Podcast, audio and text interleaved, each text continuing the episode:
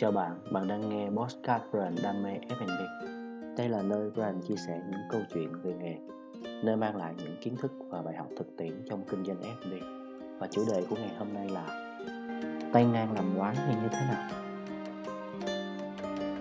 Chào các bạn, hôm nay Brand chia sẻ một cái chủ đề mà Brand nghĩ rằng là sẽ khá là nhiều bạn quan tâm, đó là tay ngang làm quán thì như thế nào?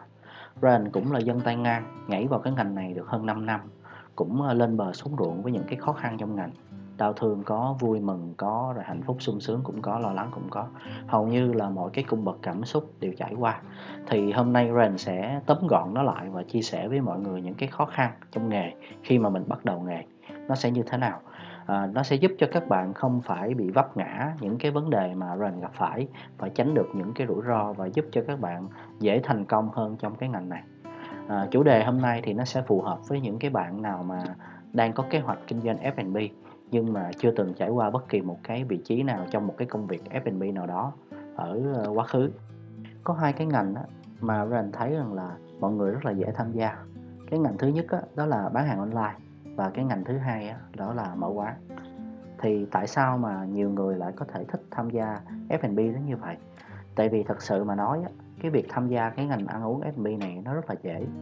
Mua một chiếc xe đẩy vài triệu rồi sau đó chuẩn bị một ít dụng cụ là có thể bán được. Hoặc là các bạn sẽ cảm thấy được rằng là cái ngành này nó sẽ rất là dễ kinh doanh. Lý do là ví dụ như nhà mình nấu ăn, nấu uống ngon, mình ra hàng, mình ăn, mình cảm thấy nó ngon, không ngon bằng cái cách ở nhà mình nấu. Thì rõ ràng là nếu mà cái sản phẩm của mình nấu ở nhà ngon hơn thì mình có thể đem đi bán và mình ăn đứt cái quán mà mình ăn là mình cảm thấy nó không ngon và chính vì cái suy nghĩ đó nên là có rất là nhiều anh chị dễ dàng gọi là tham gia cái thị trường này. Phải dùng cái từ gọi là dễ dàng tham gia tại vì nó quá đơn giản để mà tham gia được. Chính vì cái đầu vào nó dễ nên nó cái đầu ra nó mới khó. Cái khó lớn nhất á, là mình không tự trả lời được rằng là khách hàng của mình là ai và ở đâu. Mà khi đó thì chỉ phó thác cho ông trời rồi cho mây rủi hoặc là cúng hoặc là đốt phong long để mà khách hàng người ta tới rồi kinh doanh tầm khoảng một tuần thấy ế quá rồi nguyên liệu lại hư hỏng phải đổ bỏ. Thế là dẹp luôn cái nghiệp làm quán. Và xem nó như là một cái trải nghiệm xấu.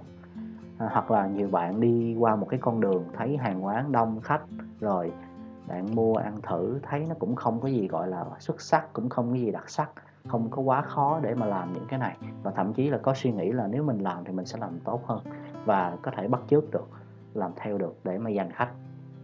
Thế là mở ra và sau một thời gian vận hành thì chốt lại một câu thôi là, đó là đời, không có như là mơ.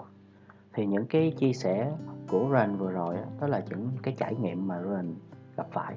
Đó là những cái suy nghĩ của Ren trong cái thời gian mà Ren dự kiến bắt đầu làm cái công việc F&B này. Mình cũng đi trải nghiệm, mình cũng đi ăn, và cuối cùng bạn của mình về nói rằng là cái này nó làm dở quá, mình có thể làm tốt hơn.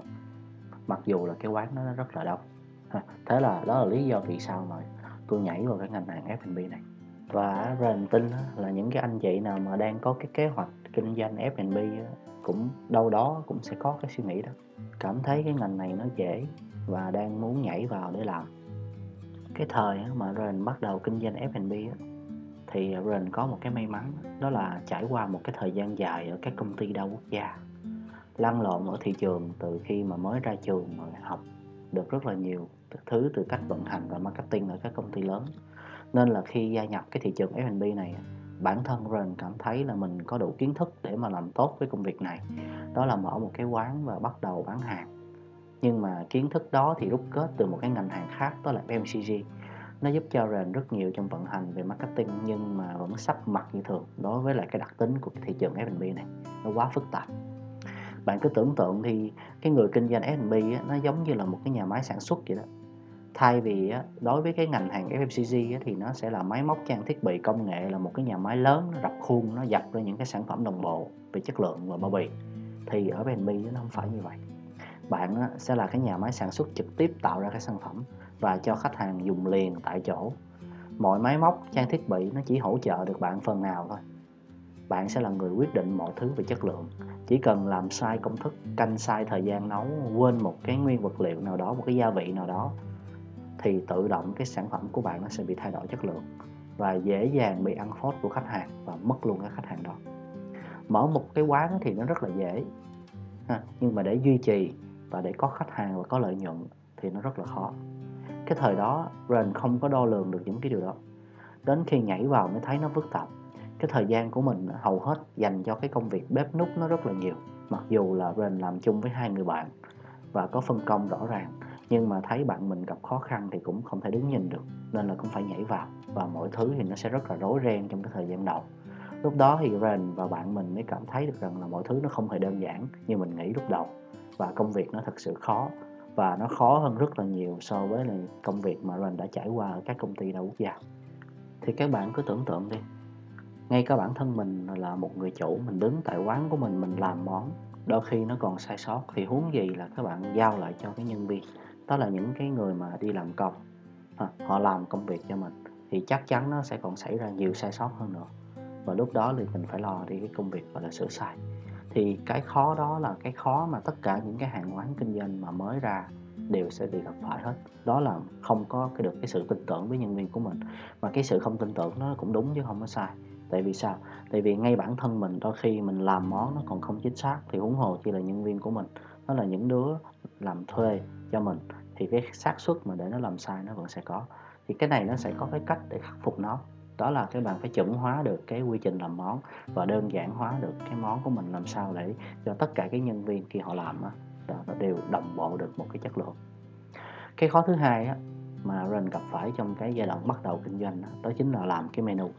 Cái này thật sự là rối não về cái việc tính toán cái cost thành phẩm mặc dù là có kinh nghiệm là tính trên Excel rồi hàm viết tất tần tật mọi thứ, nhưng mà bản thân mình lại không lường trước được những cái thất thoát về nguyên vật liệu, những cái chi phí đổ bỏ nguyên vật liệu, hết đáp, vân vân. Hoặc là mình không có để ý những cái khoản chi phí đó và không đưa vào cái bảng kê. Vô hình chung đó, nó làm đội cái chi phí hàng bán của mình lên mà mình không biết và bị mất kiểm soát. Cuối tháng mình tổng kết lại thì mình mới lòi ra là cái chi phí hàng bán tăng cao mặc dù là mình đang dự kiến một cái mức chi phí thấp khoảng tầm ờ, 30 đến 35 phần trăm nhưng mà là nó lại đẩy lên tới 50 phần trăm. Thì cuối cùng là sau đó mình mới rà soát lại là mình kiểm tra lại thì mình mới thấy được rằng là cái phần trăm mà nó đội lên đó, đó là những cái chi phí nguyên vật liệu đổ bỏ những cái cách tính toán của mình trong cái vấn đề nhập hàng nó không có hợp lý nên nó dẫn tới tình trạng là thất thoát về chi phí cái khó thứ ba mà Ren thấy là nó là một cái sai luôn đó. đó là mình không biết đặt cái giá của sản phẩm của mình đó, như thế nào là hợp lý thì lúc đó cái thói quen là mình cứ đi rình mò đối thủ có nghĩa là mình cứ đi sâu vòng vòng vòng vòng những cái đối thủ xung quanh mình xem coi mình bán cái giá nào thì mình sẽ bán cái giá đó ha thì ừ, tại vì sao? Tại vì mình cứ sợ rằng là mình bán giá cao hơn thì sẽ không có người mua tại vì người ta đã mua quen với cái giá của những cái đối thủ của mình rồi bây giờ mình đặt giá cao thì người ta sẽ không mua. À, nhưng mà mình lại không nghĩ một điều là gì đó là cái chi phí nguyên vật liệu cũng là những cái nguyên vật liệu của đối thủ mình thì mua thì nó rẻ tiền nên là nó mới ra được cái chất lượng đó. Còn bản thân mình thì đầu tư vào cái nguyên vật liệu tốt vô tình nó làm đẩy cái giá có thành phẩm của mình nó lên nó quá cao có những món lên tới 60 phần trăm. Thì có những cái mà mình bán ra hầu như là mình không có lợi nhuận. Và thậm chí là có một số món là mình lỗ luôn. Thì đây là một cái sai mà cái sai này chúng ta không nên vấp phải. À, sau một thời gian mà mình kinh doanh mình rút ra được rằng, rằng là mình phải bán đúng theo cái giá của cái chất lượng của cái sản phẩm của mình. Và cái chính ở chỗ là gì? Đó là mình phải xác định được rằng là ở cái khu vực mà mình dự định mở ra đó khách hàng người ta có đủ cái thu nhập để mà mua cái sản phẩm của mình hay không, với cái giá mà mình bán ra. Chứ không phải là mình canh theo cái giá của đối thủ bán để mà mình bắt chước y chang đó tại vì cái gì mà các bạn bắt chước đối thủ thì các bạn sẽ không tạo được cái sự khác biệt thì các bạn không thể thành công được. Các bạn sẽ mãi mãi là cái người đi sau thôi. Nên là khi mà chúng ta làm về giá thì chúng ta phải nghiên cứu kỹ về thị trường, xem coi là cái thu nhập của người dân ở cái khu vực mình đang dự định kinh doanh đó, nó có ok hay không và cái mức giá mình bán thì với cái thu nhập của họ có thể mua được hay không, thì lúc đó chúng ta mới tự tin chúng ta có thể mở ra.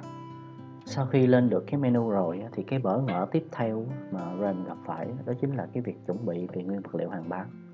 Thì không biết chuẩn bị bao nhiêu là đủ, sợ thiếu rồi sợ dư phải đổ bỏ, làm cho cái tâm lý của mình nó rất là hồi hộp. Mình hồi hộp cái gì? Mình hồi hộp vào những cái thời điểm cuối ngày các bạn sợ thiếu nguyên liệu để bán cho khách hàng khách hàng đến mua không có thì sẽ qua cái hàng khác. Hoặc là sợ làm nhiều quá thì nó lại dư thừa không bán hết là phải đổ bỏ cho ngày hôm sau. À, có những ngày mà tới đến tận 8 9 giờ tối mà vẫn phải nấu thêm những cái nguyên vật liệu để bán. Mà trong khi đó thì những cái nguyên vật liệu à, lại không được để qua đêm. Tại vì để qua đêm thì nó sẽ bị chua. Vì vậy nên là đến 11 giờ đóng cửa thì phải đổ bỏ những cái nguyên vật liệu đó. À, mà nếu mà mình tiết kiệm mình bỏ tủ lạnh á, hoặc là để ngày mai mình bán tiếp thì cái chất lượng sản phẩm nó bị giảm và mất khách. Thế là mình phải cắn răng mình đổ bỏ. Vì cứ bị cái tâm lý khách đến gọi món mà không có, thì bản thân mình là người chủ quán hoặc là người chủ mình bán ra, mình cảm thấy nó không có, mình thấy có rất là khó chịu. Chứ đừng nói chi là khách hàng. Nên là nếu mà cứ giữ cái tâm lý đó thì trong kinh doanh F&B nó sẽ rất là mệt nha các bạn. Bỏ cái tâm lý đó qua một bên thì mình mới có thể làm tốt được. Ryan vừa chia sẻ với các bạn là ba cái khó khăn mà dân tay ngang như chúng ta nhảy vào cái ngành này làm và sẽ gặp phải. Tuy là mình thấy nó rất là đơn giản nhưng mà các bạn nhúng tay vào thì các bạn sẽ thấy nó sẽ phức tạp khi mà, mà các bạn mình là dân tay ngang thì còn rất là nhiều cái nội dung ở phía sau à, về vận hành về marketing về thu hút khách hàng rồi về xử lý phốt về vấn đề mở quán thêm chi nhánh rồi quản lý điều phối tương tật mọi thứ. Thì Ryan sẽ chia sẻ vào những cái podcast sau à, hy vọng những cái chia sẻ của Brand trong kênh podcast Ryan đam mê F&B sẽ giúp cho các bạn có những cái kiến thức để nhìn nhận lại công việc kinh doanh của mình và có những cái thông tin hữu ích trong kinh doanh. À, cảm ơn các bạn đã lắng nghe và hẹn gặp lại các bạn trong những podcast tiếp theo.